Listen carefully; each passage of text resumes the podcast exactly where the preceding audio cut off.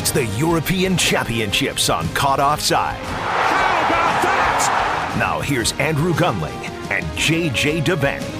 Oh, yes! Caught offside from the South Jersey shore and an apartment in Brooklyn, New York. Andrew Gunling and JJ Devaney with the European Championship quarter final recap podcast. What's up, brother? A bleary eyed, Andrew, drinking tea. Uh, this is uh, th- this is one of these uh, podcasts which just shows you the lengths that we are willing to go for, go to to make sure that we we always record a podcast when necessary. Uh, I agree. Happy Fourth of July to everybody out there. Um, and you're right. I am. I'm in the South Jersey Shore right now, in a house with 14 people. Mm. My family, cousins, sister, brother-in-law, eh, parents, everybody. My, and it, it's super early in the morning, and everyone hates me right now. Yeah, but they resent you. They have a low lying resentment towards you anyway. They just needed something to to project upon, and they've got this now. Yeah, because I'm pretty sure I just woke up everybody by shouting, "Oh yes!" But it needed to be done, JJ. it's important. This podcast wouldn't be the same without it, quite frankly. No, no. Uh, us shouting banalities uh, into a microphone is key to this podcast. Yep, it's why we succeed. Uh, all right, let's let's just get right into it. I mean, there's no reason in, in dilly dallying here. We're into the semifinals of this competition. Uh, once again, the the action has been fast and furious. And I wanted to start with the most recent game that was played, and that was yesterday afternoon. England and the Ukraine. Um, JJ, I do not have the Seinfeld reference for today, but um, I think I think it would be a little more hurtful to have to have played that today, as England win this one four 0 and they're into the semifinals. Yeah, um, I wasn't thinking Seinfeld when I was watching this one. I was thinking the Italian Job, the film with Michael Caine, and um, because we were expecting from Gareth's men, we must call him Gareth now. We're at that stage of the tournament, Andrew, where he's he's Gareth to us, Mhm. such as this heartwarming story. But it's the it's the scene where they're um they're testing blowing up a van, and uh, Michael Caine uh, is standing there, and they're watching the van uh, beneath them blow up, and he turns to his his compatriot and goes, "The van, the doors don't blow off, the entire van blows up." And Michael Caine turns and goes, "You were only supposed to blow the bloody doors off," and that's kind of how I felt with England last night. Because what was supposed to happen was to be a turgid two 0 uh, victory for England. But what Pragmatic actually is the word, What, JJ. That's that's the word you're supposed to use. what Pragmatic. pragmatic, Yeah. turgid, yes. And and for the for the first half, it was kind of following that line, and then England kind of uh, exploded with set pieces, and the Ukraine really kind of showed their legs from from extra time against Sweden, and uh, we got a four 0 defeat for for Ukraine and a, a pretty a pretty confident and and uh, cocky England after that one. I would think. Ooh, wow. Um, it's funny that we both, without having spoken about this beforehand, we we both have quotes from something that kind of define the way we're feeling right now about Mm. England and this game. Uh, I went in a little bit of a different direction, and it's a quote I think I've referenced before because it's one of my favorites, and it was Andy Bernard on The Office, um, Right. near the end of that show. And he has a quote where he says, I wish there was a way to know you're in the good old days before you've actually left them. England Right. fans take heed, all right? like you have a team that genuinely seems to love each other, players that are pretty likable, and you are now in back-to-back semifinals, World Cup 2018 and Euro 2020. These are the good old days.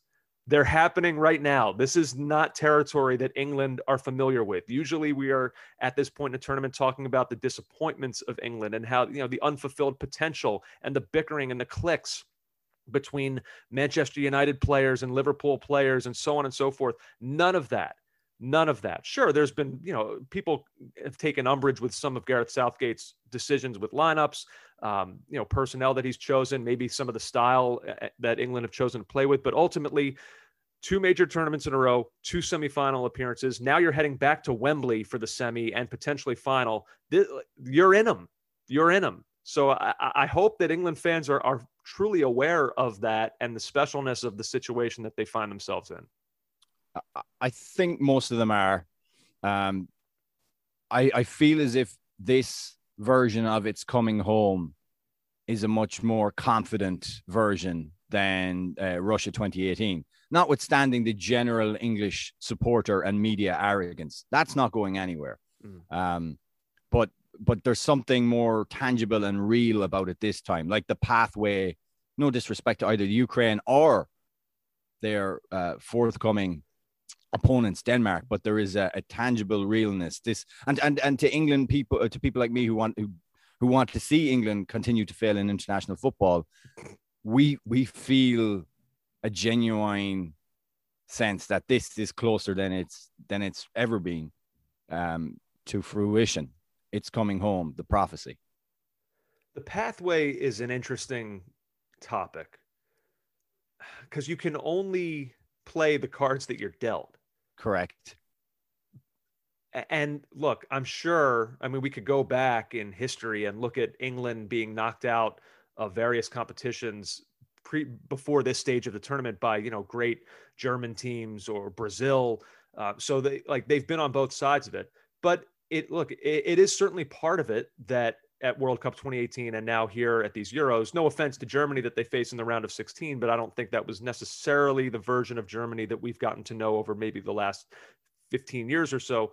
Mm. Um, like they have benefited from that, and that's that is okay. But I'm going to talk a little bit more about that idea later when we get to Belgium, because I think it's also important to mention that there. But you know, credit to England. We've seen them lose games before to teams that we think they should beat, and now they're doing the opposite. They're winning. Like oftentimes in these tournaments, if you if you're a good nation and you beat the teams you're supposed to beat, you can go far. And England, Gareth Southgate has them doing that. Um, so, so I mean, let's talk a little bit more about this. Two goals from Kane, one from Maguire, one from Henderson. Um, I, w- I would say, above all, if we're looking at goal scorers here, Harry Kane now finding his goal scoring form in the knockout stage of this competition is truly vital to him. There was a microscope that was starting to shine on him uh, as the captain of this team, and as I, I, think many people look at England and look at him as the best player on this team.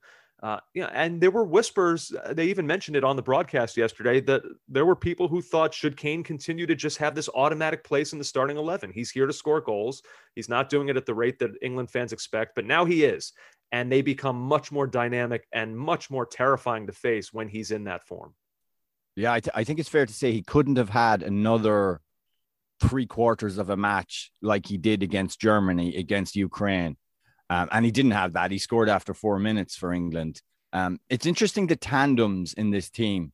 Not to, not, I'm not trying to get off the Kane subject, but it's interesting the tandems that are crucial to this side.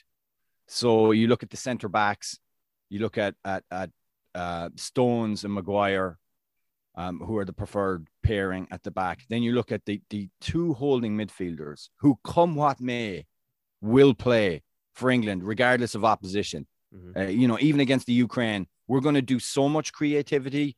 We're going to bring in Sancho. We're going to bring in Mason Mount, but we're not going to do so much that it means we'll break up that tandem. So that's a crucial one too. Rice and Phillips, and then Kane and Sterling, Andrew. Um, and I think in a team that doesn't create a ton of chances, usually, and hasn't created a ton of ta- chances throughout the tournament, and at one stage was creating the fewest chances at the tournament, the the fact that Kane and Sterling are interlinking, even in in in, in the ways we've seen against Germany and against Ukraine, that's absolutely vital. And you're right, Kane finding his his goal scoring touch is huge uh, another another thing, another solid staple of this England team that won't go away, and that was to me was crucial and really killed Ukraine was their ability to score from a set piece. We saw the Luke Shaw free kick, which found uh, Maguire, and that killed that finished the game uh, early in the second half against Ukraine. So there's partnerships, there's there's a way of playing that Southgate has developed with this team, and and those tandems and partnerships are huge. And Kane is is part of one, and that's why he's going to continue to start. Yeah, it, it, was a great assist by Raheem Sterling to set up that first Harry Kane goal. Raheem Sterling has been he's been superb. He's been England's most important player. He probably has. Uh, although I will submit one other one. Um, but before I do that, I, I just want to go off of something you just said. Like it is interesting, JJ, because I know we had we were kind of debating whether or not we felt like Gareth Southgate had found his eleven and that he was going to move forward. You know, Bukayo Saka. Like we we were wondering if that was going to be it, and sure enough, it was not. Um, now, like you said, he has certain players that are becoming undroppable for him. And by the way, before this tournament began, did you think that Phillips and Rice would be two of those guys that just like were automatics in this lineup? Uh, I don't, I don't think that I would have, but it's no, played out that way. I, I think that the injury to Henderson opened the door for Kalvin Phillips, and it's worked out really well. And I just there will be no changing from it. But I'll say this um, in, in, terms of the way that Gareth did did change up the lineup. Um, boy, we, we hadn't seen much of him. We at times almost forget about him because he doesn't play in the Premier League. But Jadon Sancho came on yesterday and started that game for England and really gave them some kind of creativity that maybe you know we don't see from a ton of their players, but you, you can you could certainly see in flashes yesterday why he is so highly touted and and part of me like i'm enjoying this tournament so much from the international perspective but there were definitely moments watching him of being like oh great like we're gonna have to deal with him at united now like he he is a special player you can clearly see it yeah i i, I thought there was there was flashes in the first half and flashes in the second half it, it was a difficult game um the stadio olimpico has always struck me as a slightly narrower pitch than most fields. And I, I actually I looked it up last night, and it is it is like two or three yards narrower than than some international fields. And I thought Ukraine in the first half made it look that way. You know, they really accentuated the the tightness and being compact. And it was it was harder for Sancho. Sancho had to go a little bit deeper to pick the ball up. So did Sterling, to be fair. Um, and, and try and run at players. But when he did run at players, there was one run particularly before halftime which just on it was it was in transition on the break down the left hand side, and Sancho put the fear of God into the into the players. Uh, yeah, it's going to be interesting to see how United utilize him.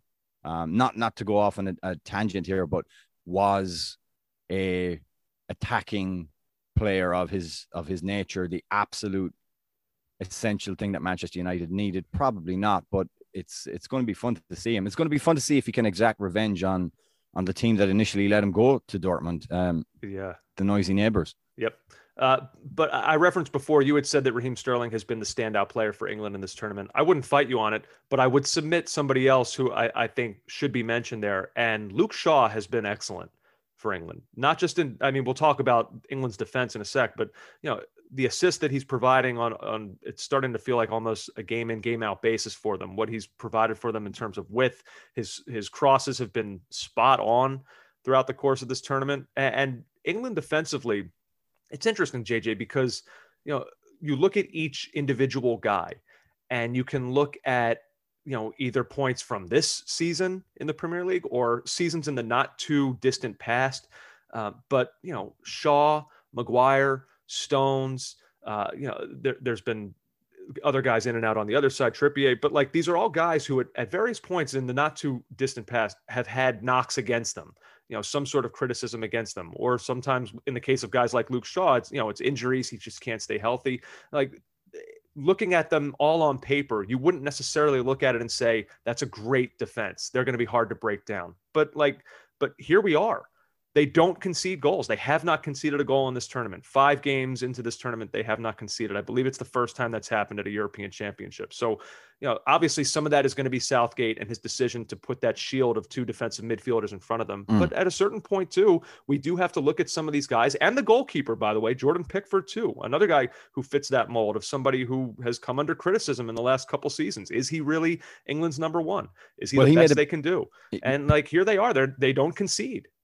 Pickford made a big save before before half time. Um, which I mean, if England are going in one one into into half time, that's that game takes on a, a, a, different complexion for them. But you're right.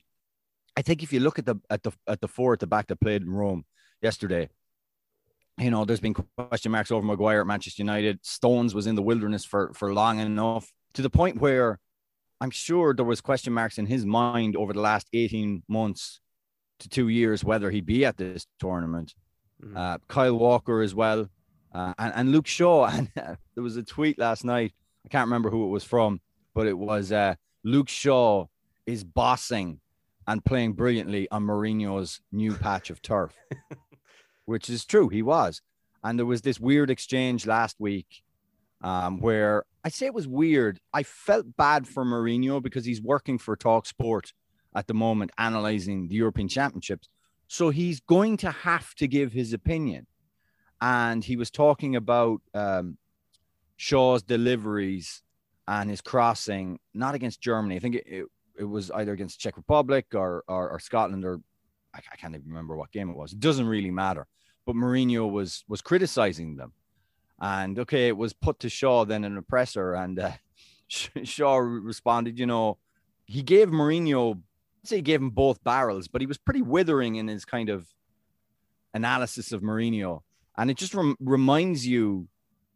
Uh, not not so much that Luke Shaw has disdain for what Mourinho tried to do to his career, but more that you know Luke Shaw was in that position under Mourinho where you know the manager was his whipping he used he was used as the manager's whipping boy you know talking about uh, Luke Shaw needs me to I need to talk Luke Shaw through games. You know I have to be his brains. You know things like that. And and for Shaw now to be um you know like you said a crucial cog in that England defense is it's pretty remarkable turnaround to be fair.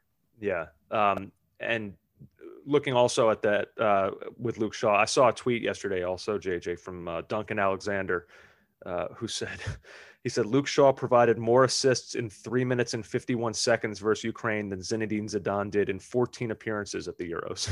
That's just nasty. Just mean, mean spirited. How dare, how dare anyone. By the way, smirch the memory of Zidane. What is it you always say about Harry Maguire's head? What is it you call him? Uh, well, I don't. I, or the general nickname for slabhead. Yeah, I don't he's know got, why. It's just true. It just is true. He's got a big Irish forehead, like like a lot of us do. So. I, I, mean, the way he takes a header, it's just like it feels so powerful. It's like his head is made of iron. But their yeah. set their set pieces in general. I mean, there was his. I mean, it wasn't all set pieces. It was just you know also just balls crossed in. Harry Kane's wasn't a set piece. Um, but Henderson's was. I mean, it's it's England have dating back to the last World Cup. I think it's what is it, eight goals or ten goals, something like that from set pieces, the most of, of any team in that time. So they, it's another element of tournament play. Defend well and take advantage of your set pieces. It's kind of like they're they're like unlocking the, the key to what it is to succeed in these tournament formats. Before we stop uh, talking about the Sassenach, there's a interesting the, the Sassenach. Irish for the English. Oh, uh, you have so many names for them. It's hard to keep up. The Sassenach, the the Perfidious Albion. Can't we just call them England? Yeah, yeah. We, uh, we maybe we should. Uh, but but you, before I forget this now with my nonsense, because uh, it is early in the morning, and I'm, I'm trying to keep a train of thought here, Andrew. You yeah. did make a point about there about tournament play and it, it's something that the the English media have written a little bit about because Gareth Southgate's managerial career, as it was at Middlesbrough, was a disaster. Like it wasn't good, but you know he went to the twenty ones, he went into the English setup, and he kind of learned or understood how tournament football works. And I won't say there's a formula or a template, but there kind of is for what he's trying to do here.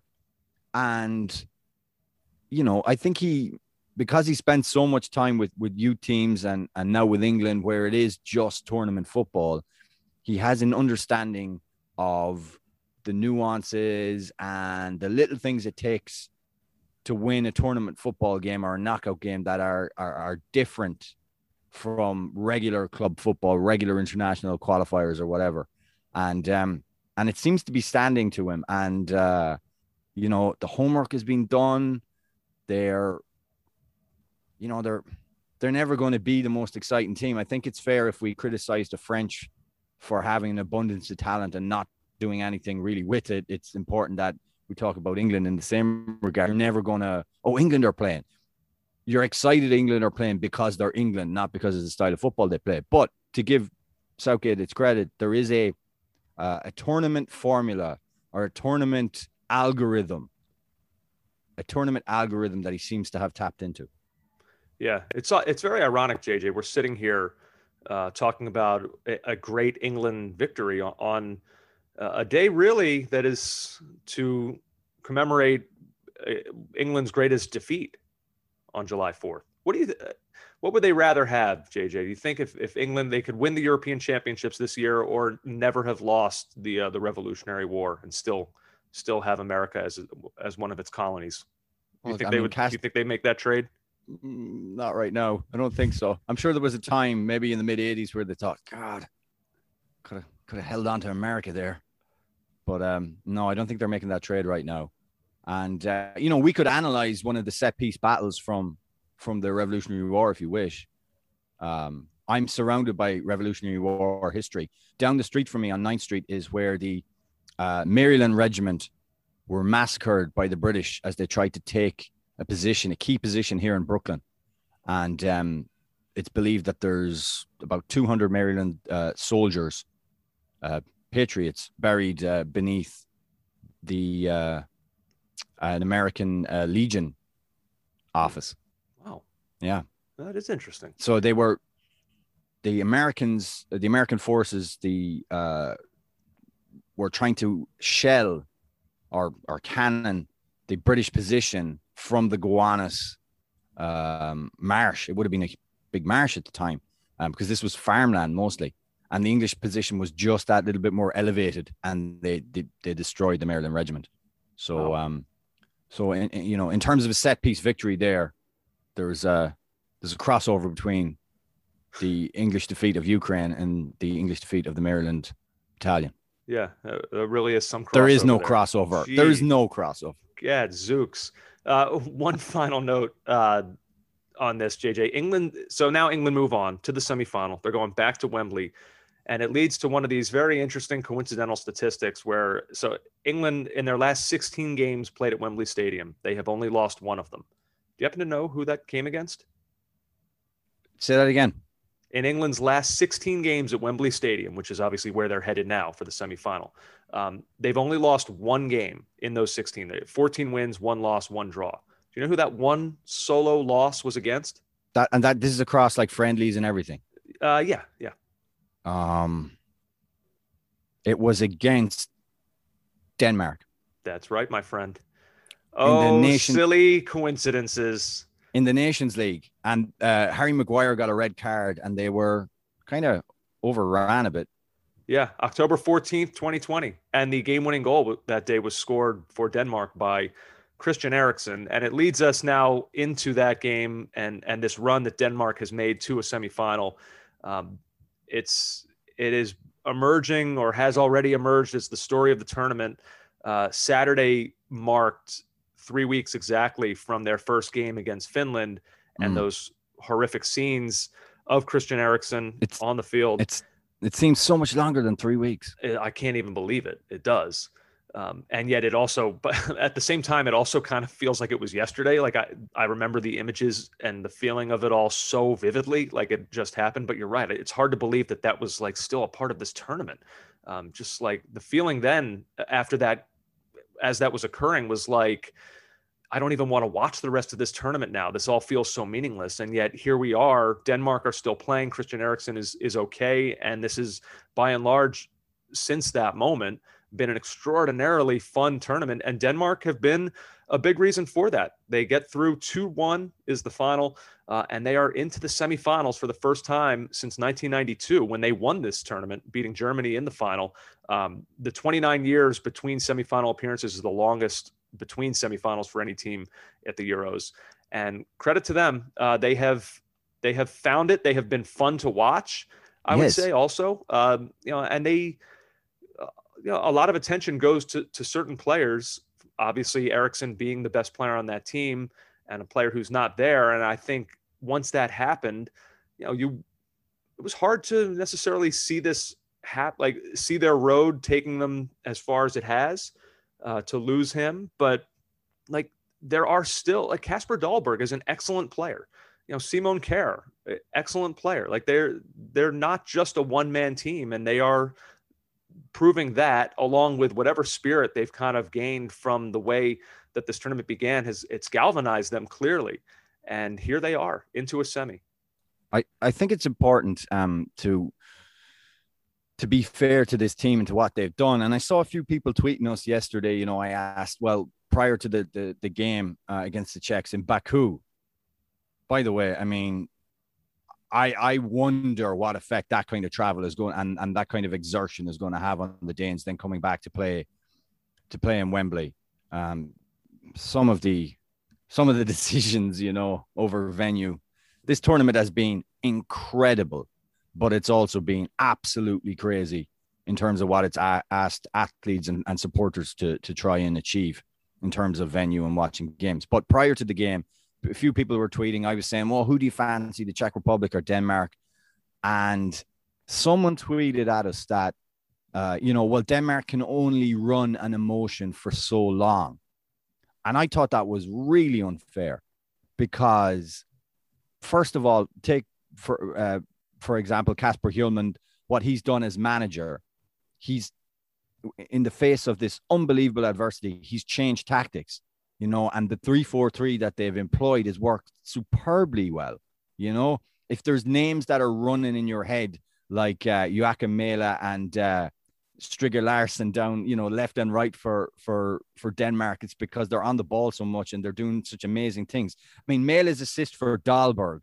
Yeah with the outside of the right foot. Andrew, it's another one that goes into, into the sensual goals hall of fame. That was such a ridiculous goal, such a ridiculous pass. I'm going to be remembering that one forever. Such a good goal. Um, but look at, like you said, Dolberg's come into the side and kind of assumed the mantle of goal scorer because they were struggling with Braithwaite and and even to a lesser extent, I know he's got a goal, but Damsgaard, you know, uh, Poulsen, not prolific scorers, and they find a way to they found a way to get goals out of Dolberg. They were a little bit lucky yesterday. The opening goal was I don't think that was a corner. No. Um, but again, it's a corner, and the Czechs completely don't defend it. They leave Thomas Delaney unmarked. But again, another hero in the center of the park doing tireless work. Thomas Delaney, Højbjerg, I thought was excellent yesterday at times. And um, Simon Kjær, Vestergaard, and Christensen as a back three tandem. They've been great. Kasper Schmeichel had a, a couple of uh, nervy moments in terms of his kicking, but made a crucial save as well at a crucial moment to deny the Czechs. Okay, yeah, there's emotion, and they've been running on a field, you know, a feeling of emotion since what happened happened, and it and you say it has galvanized them. Yeah, but the, what's galvanized them more than anything is they're playing good football. Yeah, and and that for me shouldn't be shouldn't be lost in in in everything that's happened surrounding Christian Eriksen. It wouldn't be fair to do that. Yeah, no, I, I entirely agree with that. Uh, Dolberg, by the way, three knockout stage goals. I mean, he's he has emerged, like you said, he has emerged for them when they they badly needed somebody to kind of take on that role, and he's he's been excellent. Um, I will say on the Czech Republic side of this, pour one out for Patrick Schick. Yeah, the tournament the, he, the tournament will miss him. Um, I think his odds entering the tournament, I, I, was reading recently, were hundred to one for the to be the Golden Boot winner. I mean, like I remember when we talked about Czech Republic in our group previews, like the thing was okay, they've you know, Coufal, Souček, they have a couple good quality players, but like where ultimately where are the goals going to come right. from? I mean, Patrick Schick, like he stood up and was like, oh, uh, okay, I'll do that. Um, and by the way, performance from him in this tournament. Yeah, the goal he scored yesterday was an excellent goal um, side foot into the bottom corner. You know, I, I look forward to to him ending up at either Everton or Newcastle. Because that that is such a transfer for him. That is the the most tournament signing would be to sign for one of those clubs to sign him. Yeah. Um, and so now it's Denmark and England, like we said, at Wembley Stadium. Uh, and now, I mean, you know, we've we've talked about fortuitous paths. Again, like you almost don't want to say it because it, it, doesn't fit the fun narrative that the Denmark story has become. But to a certain extent, they have also benefited uh, from a path that opened up for them to kind of give them a chance to get here. Again, they had to beat some good teams along the way, no question about it. But this is going to be the this will be the bridge toughest to cross. Uh, certainly, I mean, uh, until they get to a final, that would if they do that, that would be even more difficult. But Denmark, England, I, I it's, it's that's a tough one. It, yeah, it's going to be interesting. I, I like England certainly. Gareth Southgate won't. I mean, the English media and English supporters probably will, but um, Southgate won't take them for granted. He can't take them for granted. There's too many good players in the side. Um, I do wonder, like physically and mentally, where they're at.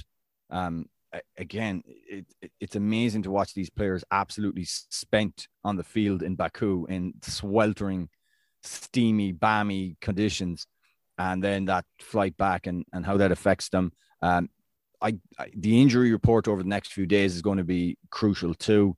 I know um, the aforementioned Mela picked up a a knock, and I thought he was going to come off against the Czechs, but he didn't.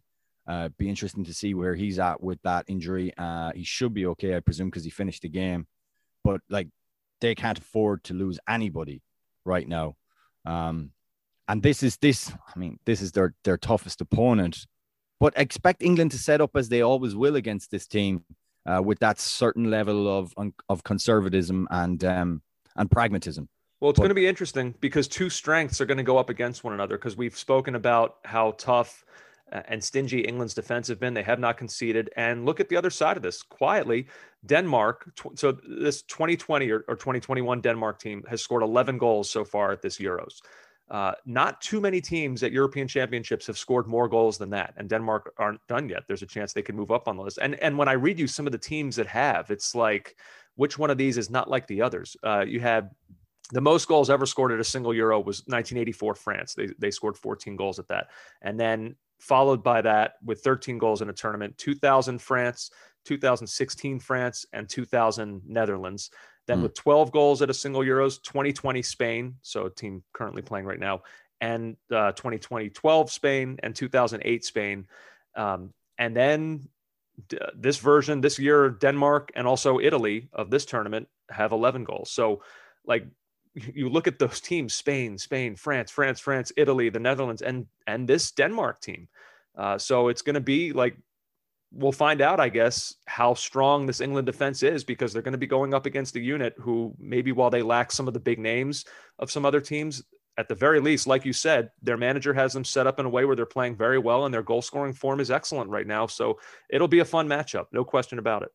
Yeah, I'm uh, looking forward to it. Yeah. All right. We continue now, JJ, uh, to the probably the, the most high profile match of this round. And it was Italy and Belgium.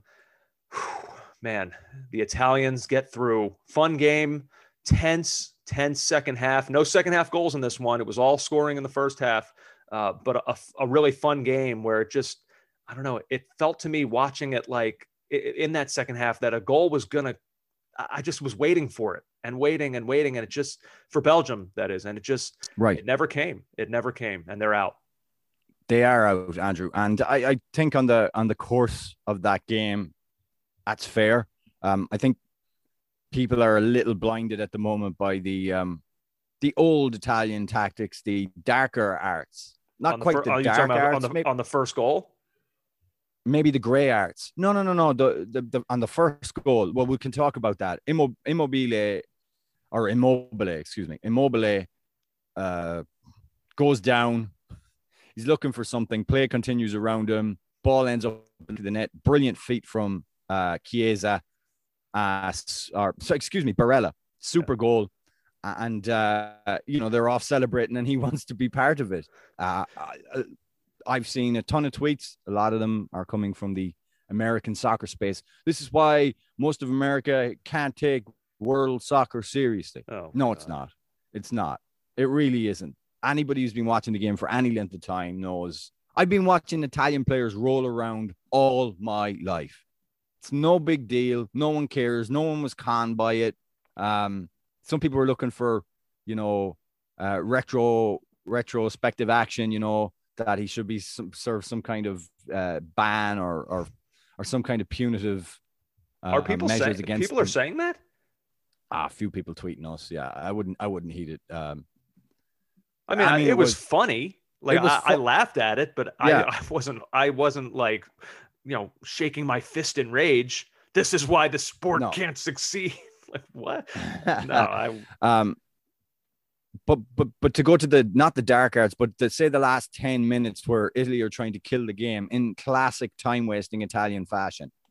Um, that was that was a throwback. As much as we think this Italy team is different and is new and vibrant and forward looking and progressive, um, they're still very much rooted in uh, in the old ways of killing a game. And and fair play to them, that's absolutely fine. But Italy completely deserved to win this one.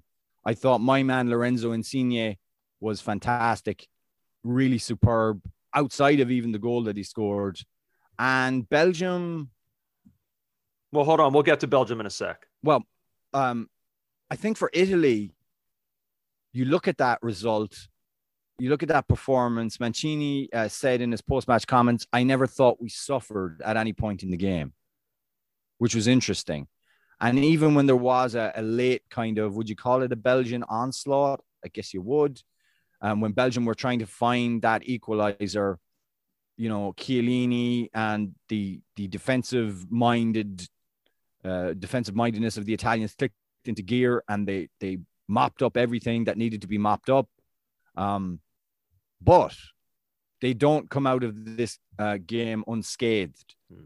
And I wonder if the Achilles heel in the side now will be the fact that one of their best performers throughout this competition has been their fullbacks, uh, Di Lorenzo and Spinazzola. And Spinazzola, we we're hearing, has torn his uh, Achilles tendon, and that's huge, Andrew. Yeah. That's a huge miss from them. He's been he's been really good, and now I wonder who comes in to replace him. Will it be Emerson? Or maybe I think will. so. Yeah, but again, not. I know it's a tournament. A lot of club rules don't apply. This isn't a guy who's exactly, you know, pulling up trees domestically. Does it affect the balance, especially on that side? On that side, Spinazzola was on Chiellini's side. Mm. I don't know. Yeah, yeah I- I- it, it's obviously it's vital that that happened. Um, just to go through a couple of you know ways in which Spinazzola was affecting this tournament. First of all, he was the only player clocked at 21 miles per hour in this tournament, so it's an incredible element of speed that they're losing. Um, and what's interesting here with him, you know, a torn Achilles, I, I sometimes I don't always know why those occur, if it's randomness or if it can come from wear and tear. Because listen to this, he's Spinazzola has played more minutes in the last seven days than he had in any seven day stretch during the 2020 2021 season. Um, so like Can I can I actually throw can I throw that one out there, Andrew? I'm going to throw out a, a medical theory. Um, you know, I wonder is the fact like you're saying all that wear and tear, all that playing, all those minutes, uh, sometimes on heavy surfaces. Um, if that affects, if your calves get super uh, uh, fatigued or tight, does that have an effect? Does that make it more likely that you can rupture an Achilles? Is there any data on that? I know we've got people who are medical people listening to the podcast, so I'd be interested to hear what what what the theories are on that because it it, it just seems so random. Well, yeah, it does, but you're right. I have no idea. Uh, however, we are doctors. We should know this. Um, but but it's interesting because he's dealt with injuries eh, over the course of his career. Now he happened to be healthy, and he was playing an extraordinary amount of minutes, playing a, a vital role for them. Again, high usage rate, and uh, and now this affects him at, at the worst moment.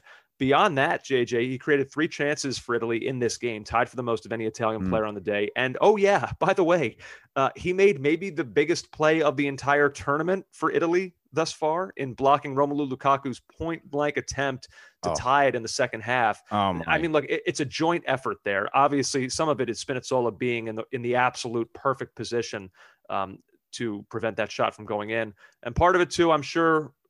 I feel for Romelu Lukaku when he goes back and watches video of that. Uh, I know he's going to think that he should be making better contact with it. He did not get yeah, great contact. He kind of scuffed it. Still, it was goal bound, and It and it needed an intervention from a defensive player. In this case, Spinazzola to not go in. But uh, it was part of that is also Lukaku not making the contact that he wanted.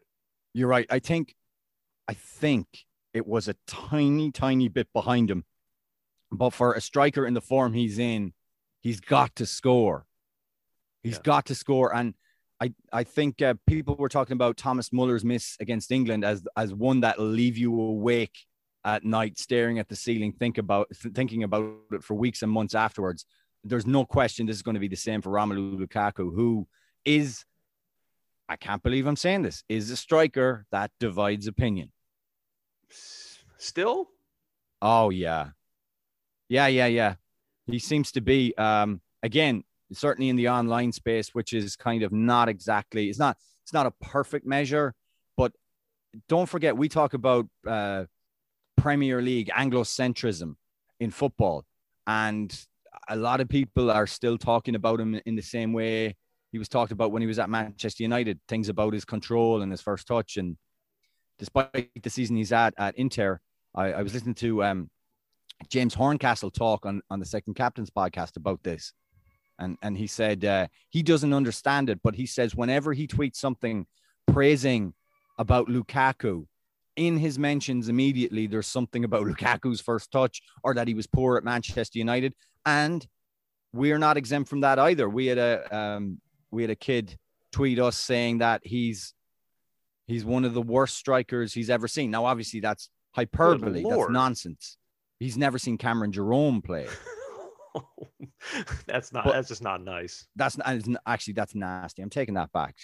I, I sorry, Cameron Jerome. That's not fair. You were a striker at a different level. That's not right by me. Apology that's mean accepted. I'm sure he heard that apology and thinks, you know what, we're good, JJ. Yeah, it's mean spirited. I apologize for what yeah. I said there, Cameron. But but the point being is that um, I'm sure he didn't mean Lukaku was the worst striker he's ever seen, but he's still a striker that frustrates him or he's not convinced by. And the fact that you can bundle in the, all the goals he did in Serie A this season and, still have people talk like that is, I mean, and this is only going to be fuel to the fire. You know the way football is right now. It's you know, eating. There's a there's a phrase I don't know if you've ever heard it. Eaten bread is soon forgotten. Um, and the the exploits of Romelu Lukaku for some people will have dissolved in the same way that ball kind of dissolved off his shin and went wide.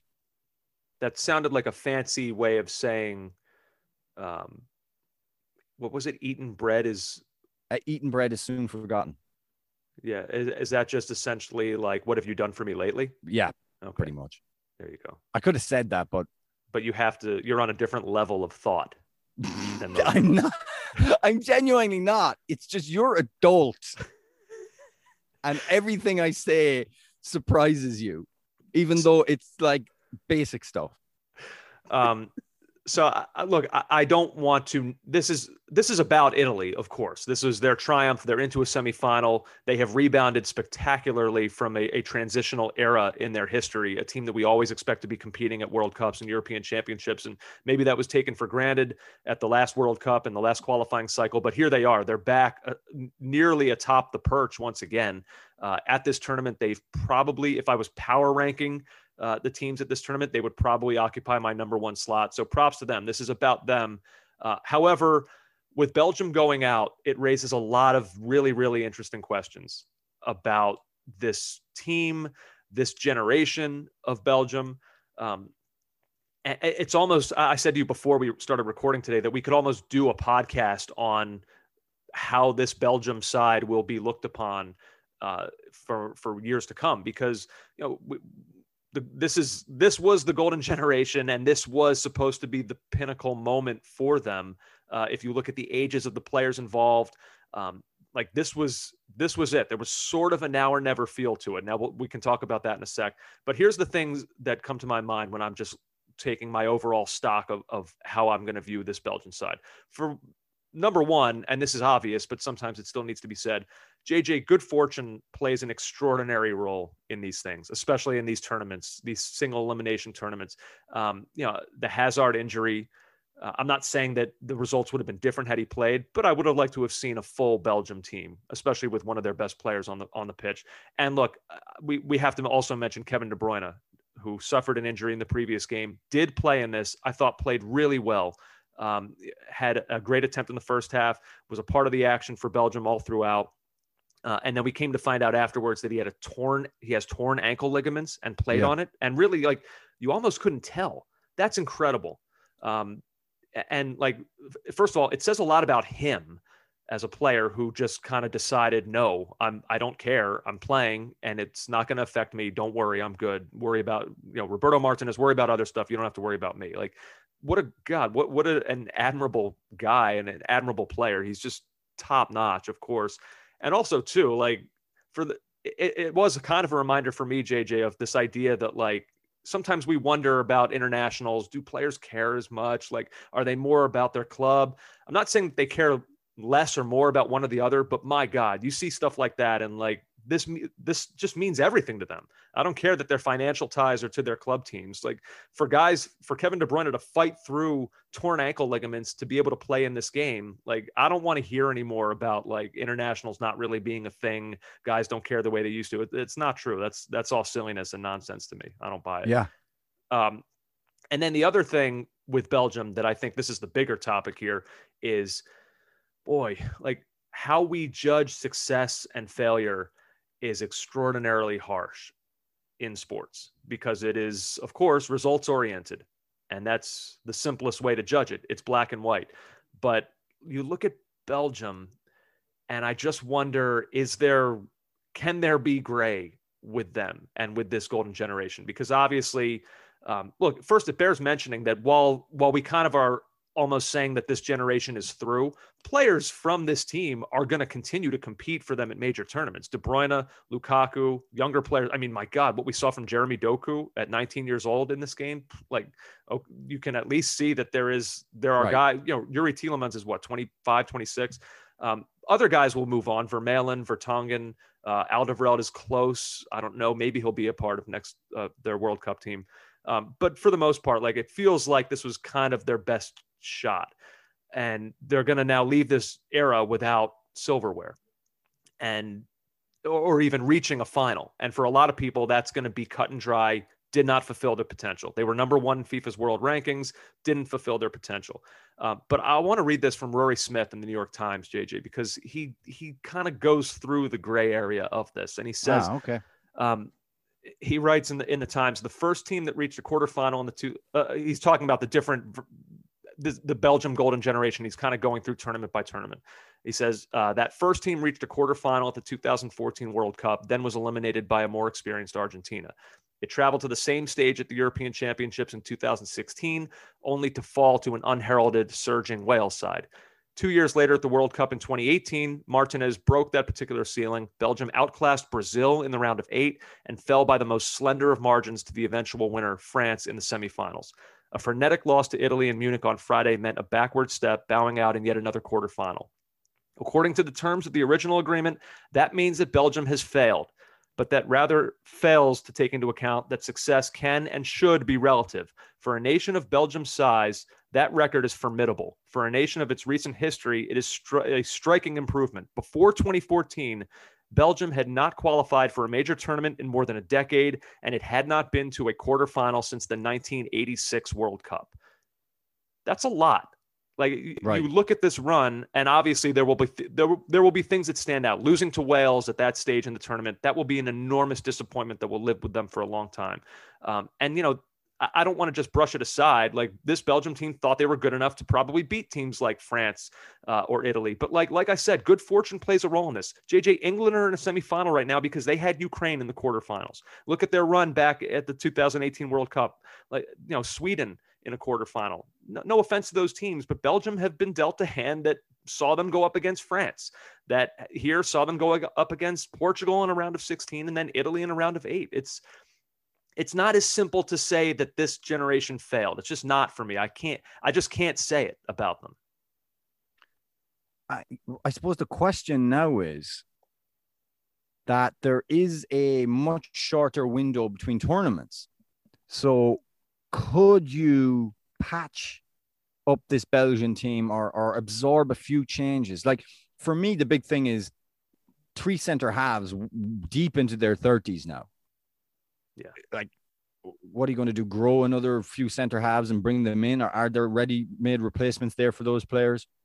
The question for me is could they st- patch this thing up, get Hazard to get fit and and and focus focus refocus again because we're only 18 months less actually from another tournament. Mhm. So is this window still actually open? You're, may I mean, like I said, for certain players, hundred percent, absolutely it is. Yeah. and they'll be really good at that tournament, and who there will be people that potentially pick them to win it. But I guess I'm just looking at it because I would say, I don't know, May- I could be wrong, but I feel like there are definitely players who were uh, who were a, a fixture of this era that will not be a part of that team. And so from that mindset, like for at least some of these guys, this era of Belgium dominance has ended and it's ended without a trip to a final. So that's why I'm kind of del- delineate, delineating this as like a, a landmark moment. But you're right. Like they're not going to just suddenly be a bad team. Like it's not Mm. like, you know, they turn back into a pumpkin. It's midnight and, and that's that. Now I will say, uh, in their, I believe it was during their round of 16 match against Portugal. I think it was Derek Rae on commentary, and he was talking about how he was sort of talking about this now or never sentiment around Belgium, which certainly Right. bleeds into the next World Cup. You're right. But he, I don't have the list of things in front of me, but he said there is going to be a talent gap when this all ends. What was it, JJ? Were you watching? I think he had said that they didn't, uh, their under 21s didn't qualify for the World Cup. There, like, there was a series of, Okay. of youth tournaments that Belgium were were severely lacking in. Um, Right. and you know, I mentioned Doku as a guy who, at 19 years old, I mean, we, we talk about Patrick Schick and the attention that's on him. Like this was a pretty standout day, I would say, for Rennes' uh, Jeremy Doku. But like like we talked about with the U.S., you know, there was kind of that like lost generation. We had a good team, and then like it was gone, and now we have a good one again. We think, but like I, I just wonder. You know, I read to you those numbers. Belgium hadn't been to a quarterfinal since 86. They hadn't qualified for a major tournament in over 10 years. Like, this is what they've done in the last decade is not necessarily who we've known them to be. So, will there be some sort of reversion to the mean when this is all said and done? There probably will be. and I think as well there's a there's statistics out there that show, you know, not necessarily that popula- population. There's a direct correlation between population and producing great footballers because we've seen, like you said, Belgium and Croatia, you know, at moments buck, Iceland. buck that trend. But it is much harder, much much harder for the smaller nations to keep this kind of thing up. And when a golden generation comes along, I guess there's there's such a everybody's watching their ages everybody's looking at birthdays because they want this team to achieve in the winning window of between 24 and, and 30 32 years of age and i understand that um, but it, it is tougher for smaller nations to compete against the englands and the frances and the germanys Right. um, these these moments are fleeting for some are. of these countries. no, it's kind of kind of a sad note when you think about it. Also, they need to figure out uh, a couple of things. One, uh, one in particular, which is that the manager's situation, Roberto Martinez, is not solidified yet. So, is he going to come back for the World Cup qualifying cycle, which will begin very quickly? You know, things like that need to be sorted out. And um, I think continuity. I, if I was them, I would, I would get talk to the players say can we if we can do this possibly everyone let's roll up our sleeves and go at it again um Run it back. just just run it back Yeah. Well, if only it were that simple. But you know, you know how these things go. Like guys are going to get hurt. Uh, That Yep. the timing of that World Cup is going to play a role. Like who will be who will be healthy from the first portion of club seasons. It's it's going to be it's going to be very interesting. But I haven't even though maybe we didn't see Belgium at their best in this tournament, which I, I'm sure is a thing that will frustrate them. Uh, I have enjoyed them certainly. Uh, I mean, certainly at the last World Cup, they were I thought they were really fun. Um, but yeah, But it- it's, it's it's- tough for them. it's something you talk to me about regularly um and something football fans football fans have got into this transactional currency of talking about teams and players in terms of oh well he never won there or he never did you know if it's just about winning trophies that is a very very narrow way to look at the game. And i know when you hear people like roy keane talk on on tv you would think that is the only thing. Um you know well he hasn't won a trophy. Uh but there's got to be more to it than that. There just has to be. And um and I suppose maybe maybe that's something we look at with this Belgian team. Yeah. Um, now, like we said, Italy advanced to the semifinal where they will face Spain, who get through on penalties over Switzerland. God, penalties are just so stressful, um, especially yeah. for if you're Spain and Busquets walks up there. You know, this long time Spanish um, great misses the first penalty, and it's just like immediately they had to be have been awash with feelings of just like, uh oh. Um, but they do survive thanks to I mean some not so great penalties by both sides, but uh, it is Spain that that come through. Yeah, and they made us look like fools, Andrew. Fools, I tells you because we had pronounced in the podcast before that we felt as if penalty kick taking was getting better. But um, oh, we did not think that. Oh, oh yeah, yeah, yeah. I wash it's, my hands. It's interesting how that works, isn't it? It's very interesting. I say something and you won't take collective responsibility for the podcast. Uh, you know what? You're right. Let's do that from now on. Like, like for example, we both believe that Jose Mourinho was going to be a huge success at Tottenham. This is fun. I'm going to start doing this more often, JJ. Actually, I take that back. I don't want that to happen. Okay. Um, we love VAR.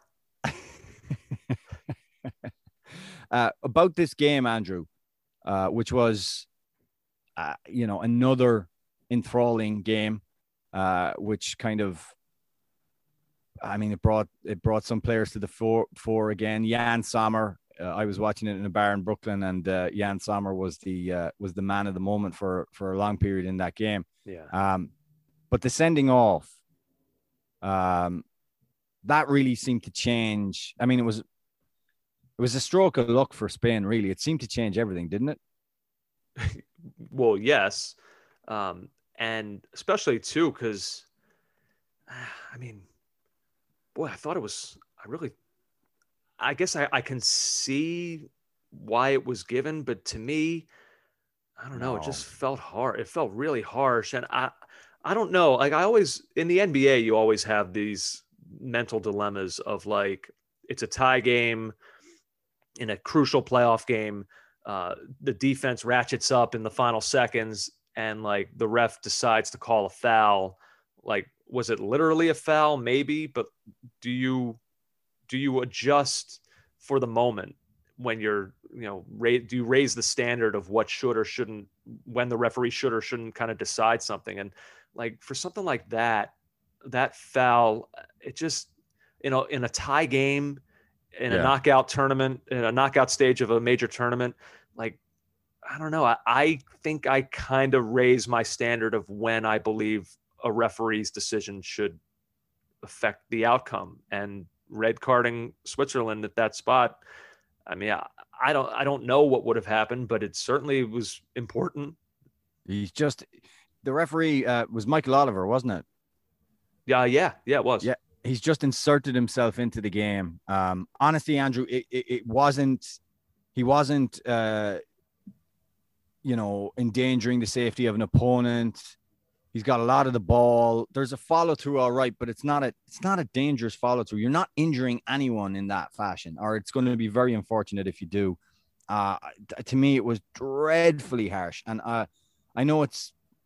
I, I, I don't I don't understand why it was given. Uh, it changed the complexion of the game because it you know the Swiss had battled to get back into it, and they found themselves in a good moment. Um, this was a this was a really really tough game uh, for the Spanish.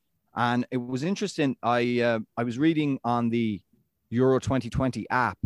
So Graham Hunter, our friend, uh, friend of the podcast, he's the Spain reporter. So when they're doing their match recaps on the Euro 2020 app, which is a pretty good app, uh, they give they take a little a little blurb, a little uh, paragraph on uh, on it, each team from the the respective reporters uh, perspective. And uh, obviously for Spain, it's Graham. And Graham had this to say about the Spanish performance. Nobody claimed that Spain were perfect, but this was an afternoon which, proved where their problems lie. If they lose an edge physically or mentally, then their exuberant, sparkling football can go a little flat. I, I thought that's exactly what happened in this game. And no matter how much the coach and the two players dislike talking about the subject, Pau Torres and Aymeric Laporte as two left-footed central defenders simply don't look all that comfortable together. Nothing wrong with the effort nor the basic concepts, but the verve wasn't there. Frankly, they could stand to learn from their opponent's daring and all or nothing attitude. Then again, Spain just love penalty shootouts. Onwards, just. That's true. The point he makes about uh, Pau Torres and Laporte, you could see it in the game. You could see it in the in the mistake that led to the equalizer. Um, but yeah, when when when there's a, a physical or mental or a something goes a little bit against them, this team can lose its its sparkle and its verve, as as Graham said.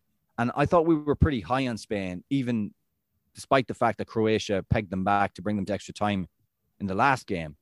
Um, I, I wonder if if you know Roberto Mancini is looking at those centre backs and thinking that's somewhere we can we can profit.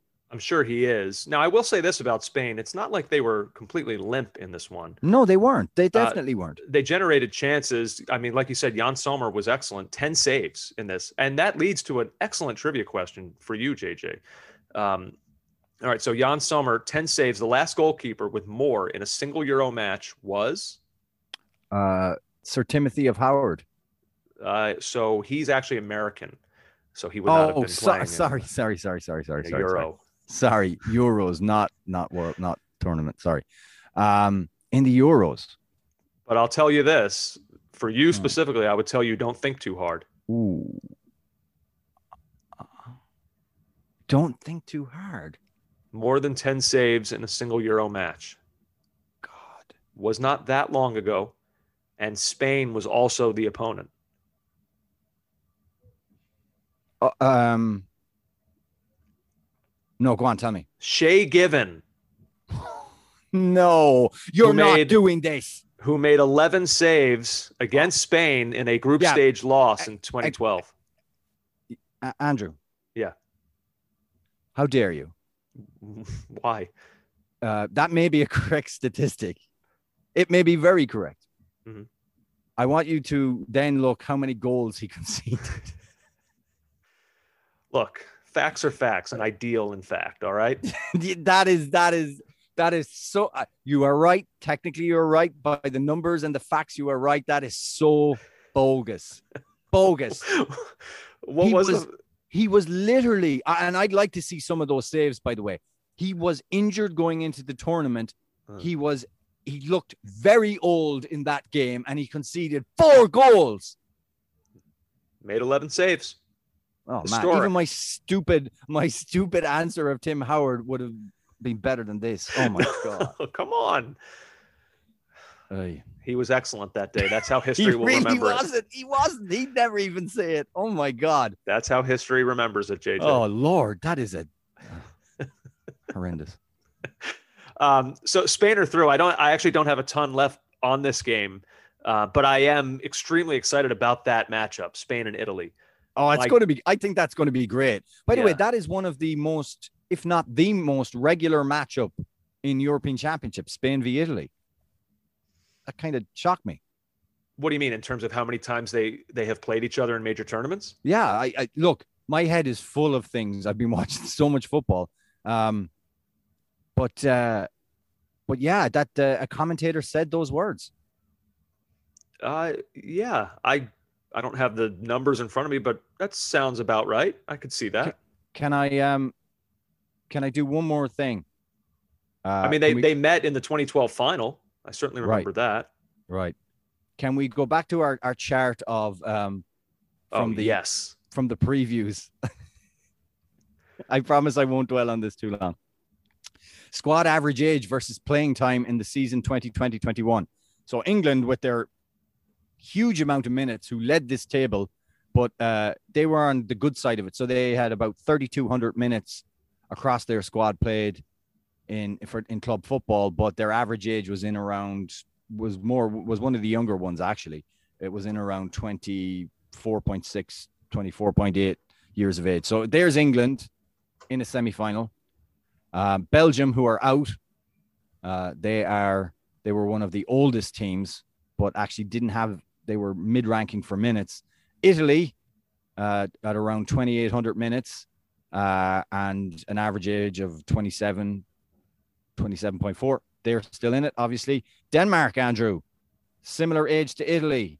Lot, uh, quite a few less, less minutes, 2,200 minutes. They're still in it. Um, what does this prove about anything? Don't know. It was a lot of numbers. Spain, yeah, Spain. Uh, so Spain and England actually are, in terms of minutes, are um, are the the remaining teams with the the, the two remaining teams with the most amount of minutes uh, going into semifinals. I don't think that makes a difference now. I think we've answered our question on that. Um, maybe it'll make a difference uh, in the semifinals, but um, but England have shown that with their ability to rotate the squad, no no problems. Uh, along along those lines, like, is there any? I, have seen this talked about a little bit, JJ. Is there anything to be made of the fact that the four semifinalists all had their group stage matches played at home in their Yeah. home countries? Yeah, Is that a coincidence, or is there something to that? Nah, there's something in that. Okay. Of course there is. I mean, there's something in the fact that the Danes um, went into their final group game with all that adversity with a partisan crowd behind them Yeah. against Russia to try and to try and lift them to that victory. Of course there is. Um, there's something in the fact that Wales had to travel to Baku and then to Rome and then to Amsterdam. Like you just can't discount that. Um, there definitely is uh, there definitely is something in it, and having a home crowd is a it's a pretty nice advantage to have. Well, there you go. Uh, that's our look at the quarterfinal stage of the European Championships. I'll tell you what, let's take a, a super quick break. When we come back on the other side, we'll get to our other things are happening portion of the program. Don't go anywhere. Oh, back now. Caught offside as we wind it down here, JJ, on a beautiful 4th of July, at least where I am. It's, it looks gorgeous out. Uh, I can't wait to bring my children to fireworks tonight, where they will undoubtedly be completely petrified and probably make it a miserable experience for everyone around them. Ah, Fourth of July memories. um, Uh, you you take a lot of joy in bringing other people down to your misery level. I- I think you've unfairly pegged me in that way. I think I'm a much more upbeat and positive person than than I'm given credit for.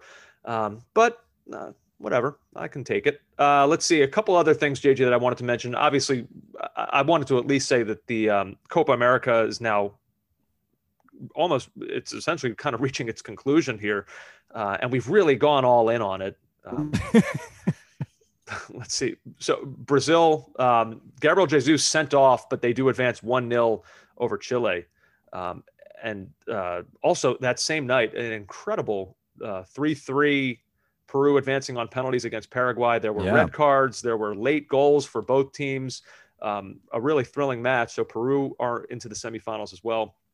And then uh, Leo Messi once again leading Argentina, uh, scoring a late goal, three 0 over Ecuador and uh, also Colombia advancing on penalties. So you've got uh, some of the big the, the big boys are all still there. Certainly Colombia, Argentina, Brazil, and they'll be joined by Peru. Um, so I don't have too much else. I No, the Gabriel Jesus tackle was a worldy, an all timer, a a kung fu kick to the face. um, and uh, it made me go down a wormhole of other bad tackles like that. The Nigel De Jong that's one, always where I go. yeah. But honestly, if everyone just looks it up, Jason McAteer versus Macedonia, World Cup qualifying 1998, is the daddy because uh, as I was uh, I was tweeting with um, Michael Goodman about this of CBS. Um, he goes about my, uh, Gabriel Jesus's tackle. He goes, I would have liked a little bit more elevation on the jump where he's jumping to kung fu kick the opponent. And I said, elevation, you say.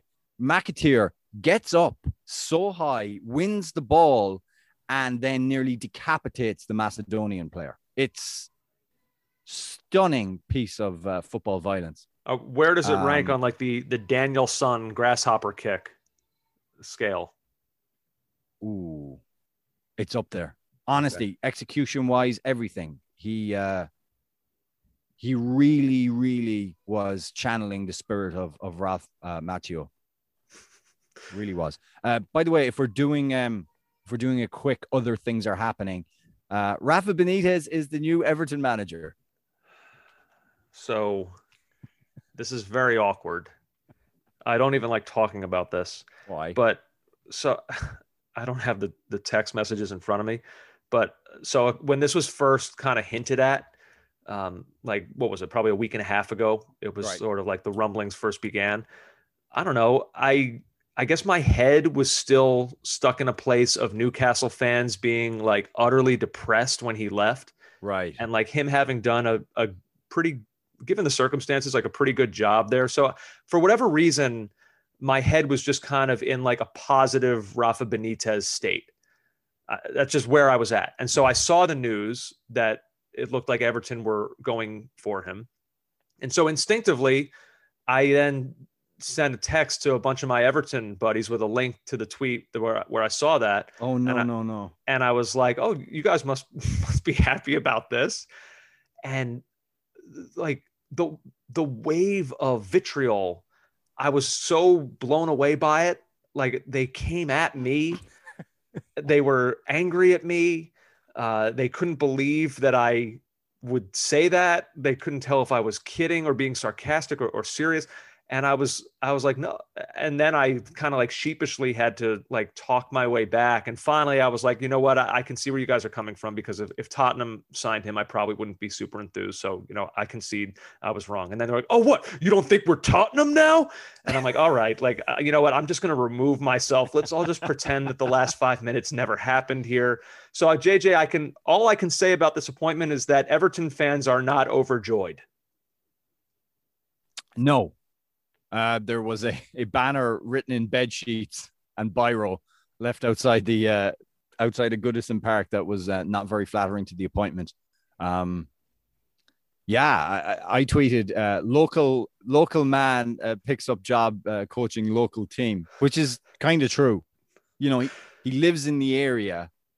Uh, he lives in the world, um, the greater Merseyside area, uh, and um, yeah, I it's it's not it's not good. And then and then all the old quotations.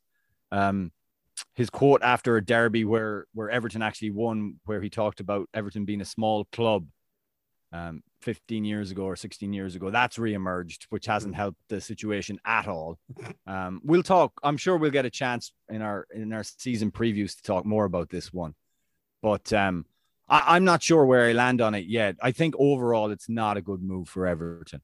Um, but we we shall see. And uh, and Tottenham search is over. It sure is, JJ.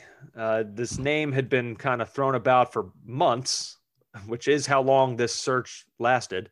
Uh, but it is Nuno Espirito Santo, formerly of Wolves, who takes the Tottenham job. Um, I don't know. I was I was kind of meh on it when they when they announced it, but Hmm. you know you know me. I'll talk myself into anything. So I'm oh, uh, absolutely. so- Yeah, yeah, yeah. So uh, like, but like, why not? Like, I I guess I could just be angry and like not really.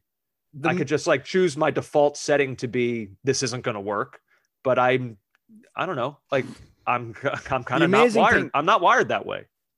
the you are not wired that way. Uh, you know, you don't want conflict. Um, but the amazing thing for me about you is, and what I've learned about you and, and, and your teams and the uh, the teams you support, Tottenham could have announced Andy Dick was No, manager, Come on, that's not right. and you, and you would have talked yourself into it. Yeah, what would I have said about that? Well, you know, the the locker room's been down. They could use some humor. Uh, he's a little wacky. He'll take the spotlight off the players. Yeah, you know what, Andy Dick, let's go. Yeah. Look, um, I- by the way, I'm about terms of- to.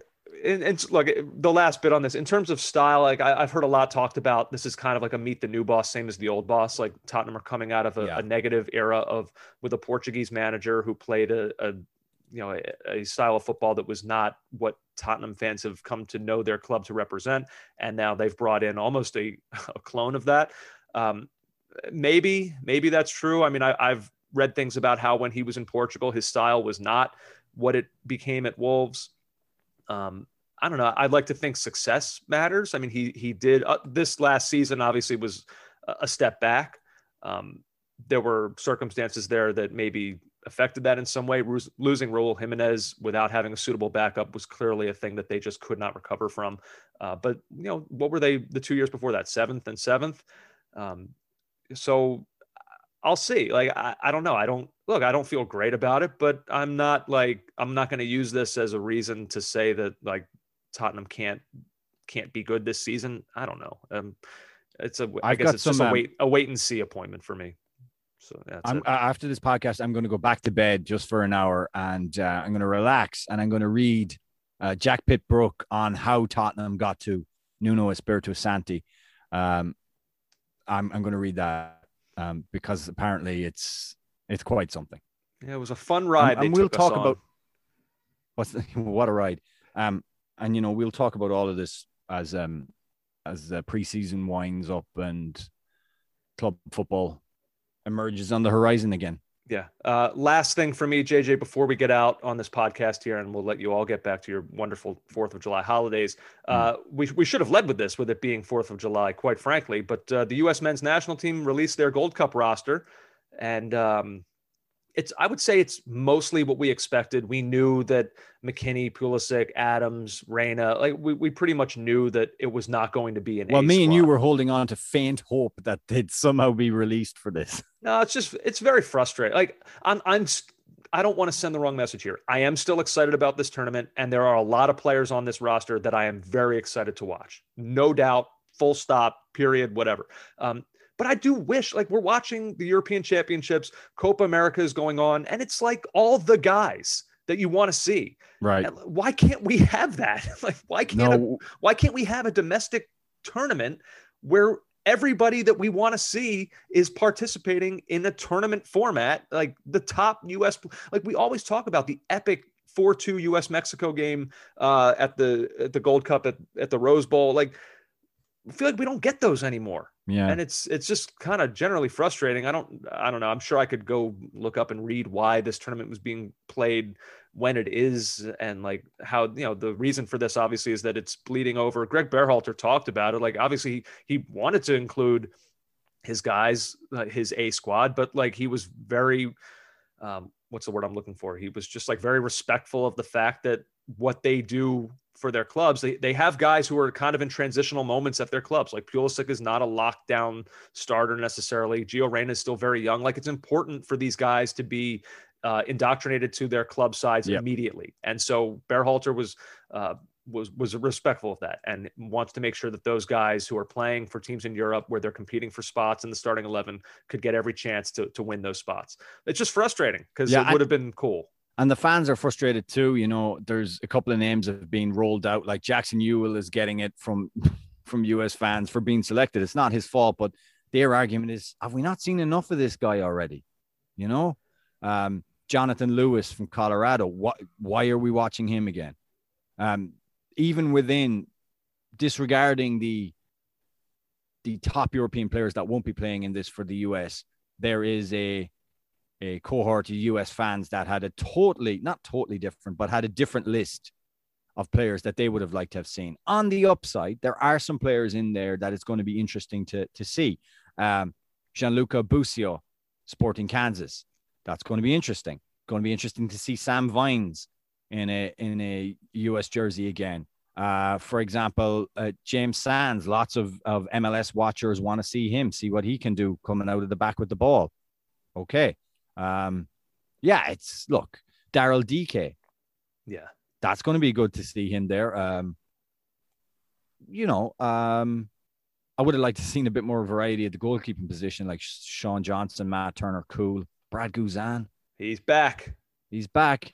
Brad's back. And yeah, look, we made fun. Was it two years ago when there was an international window and they played a game in St. Louis and we made fun of, oh, um, this was an American team of, you know, some players you know and a bunch of guys, some guys, you know, this does have a feel of a, you know, uh, who's playing left back today? Chad Chesterton. Who's playing right back? Chesterton Chad.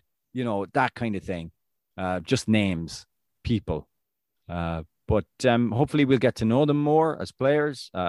Uh, I'm sure there's a lot of MLS heads screaming at me right now. You should Well, know well, these look, guys. We, we and I was gonna say we do like we are not looking at these names and being like, who's that? Like no, but there there is a, some guys. no, it's not the it. it's not the A squad. Like No. that's that's what it comes down to. It's a B trending towards C. Here's the things that I'm interested about with this team. Matthew you- Hoppe as well from Schalke. Yeah, which is that's cool. Like that'll be fun to see. Uh, Reggie Cannon, that's great. Like I enjoy seeing him get more time with the national team setup because I, I have super high hopes for his future as well. Young player, fullback, think really highly of him. The things I'm most in- interested about, uh, we'll find out a little bit more about the depth that we have at center back, which I think is really important um, for this team. Because, like, you know, okay, Walker Zimmerman, we all think pretty highly of him. We know he'll be, he may be the first name on the team sheet, quite frankly, when, uh, although Sebastian Leggett is on this team and we know how Berhalter feels about him. So he's really the first name on the team sheet always. Beloved son of Greg. But like we'll find out. You know, you mentioned James Sands, Donovan Pines of DC United. Like that will be interesting to me. Uh, Miles Robinson of Atlanta United and Syracuse. Um, that uh, like so I'm curious to see how our depth pans out at center back because just like it's just one of those things where the more I watch this sport, the more I'm just like that position is so damn important in tournament formats, and uh, Yeah. so I'll be curious about that. Um, And, And of then- course, Gyasi Zardes. Gyasi Zardes. Speaking of which, JJ Columbus, uh, the crew they christened their new stadium, which by the way looks awesome. I mean, a beautiful venue um, with with a draw. But yeah, Gyasi Zardes is on on this roster. Here's the guys that I'm most excited about. You mentioned one of them, Daryl Dike. I just like he's just that guy right now. That like we're kind of looking for a consistent goal scorer. We saw what he did in the championship in cameo appearances with the U.S. We've seen him look good. Now he's going to have a full tournament where he may be the like I don't know. It'll be interesting to see how Zardes versus Dike. Like we know where the fans will stand. I'll be curious how Berhalter goes through the lineup. Matthew Hoppe as well. Um, but there's a player JJ whose name was has been mentioned a lot, of course, for how well he's performed in MLS, and because also he was not included on the Olympic roster. I think so highly and have thought so highly of Eric Williamson of the Portland Timbers for a while. Okay. And a lot of people like that was one of the biggest criticisms of not making the Olympics. Where was Eric Williamson? Why would he have not why would he not have been included on that team? I love that he's on this team and I hope he gets a real shot. I hope we see a lot of him because I think uh, the future is really bright for that guy. He's still fairly young and uh, I, I like that he's getting the recognition. Again, he's having a good club season in Portland. Um, so he like if I'm going through guys I'm most excited about, yeah, Dike certainly, Nicholas Gioacchini, um, definitely excited about him. But in terms of the MLS contingent, Williamson, extremely excited and happy to see him on the team. Good stuff, man. Good stuff. We'll Yeah. we look forward to it after this wonderful, wonderful European tournament has ceased. Yeah, it will be like a, a nice kind of like. There's always disappointment when disappointment when major tournaments come to an end because you know they're they happen infrequently. But like, it'll be kind of cool, like having the Gold Cup to follow the European Championships, and then we'll go right from that into the club season. So, as we have said a few times on this podcast, the soccer never stops. JJ, this was a lot of fun, man, and we'll be back uh, midweek, probably a Wednesday late afternoon, evening podcast to recap the semifinals. We will know the European Championship final at that point, uh, so we'll be all over it. And then a week from today, we'll be sitting here doing a uh, a finals recap podcast. So it's just it's coming fast and furious. There's no end in sight, which is a beautiful thing for us, for all of you as well. Happy 4th of July. Be safe, everyone. Please, please, please, whatever it is you're doing, please be safe uh, and have a great time with your friends, family. JJ, you as well. I don't know if you're going to be taking in the fireworks in New York City, but I Oh. hope whatever you're doing, you're having a good time. I will indeed. I will. I will barbecue. I will watch fireworks, and I will. Um. I will contemplate the history of this great nation. I always know that I can rely on JJ to be thinking about. I may sorts pour one out for the Ukrainian slash Maryland battalion. There you go. Hey, this was fun, man. To you, I say, Check you later, fun boy. see ya. Take care, man. You've been listening to the Caught Offside Soccer Podcast.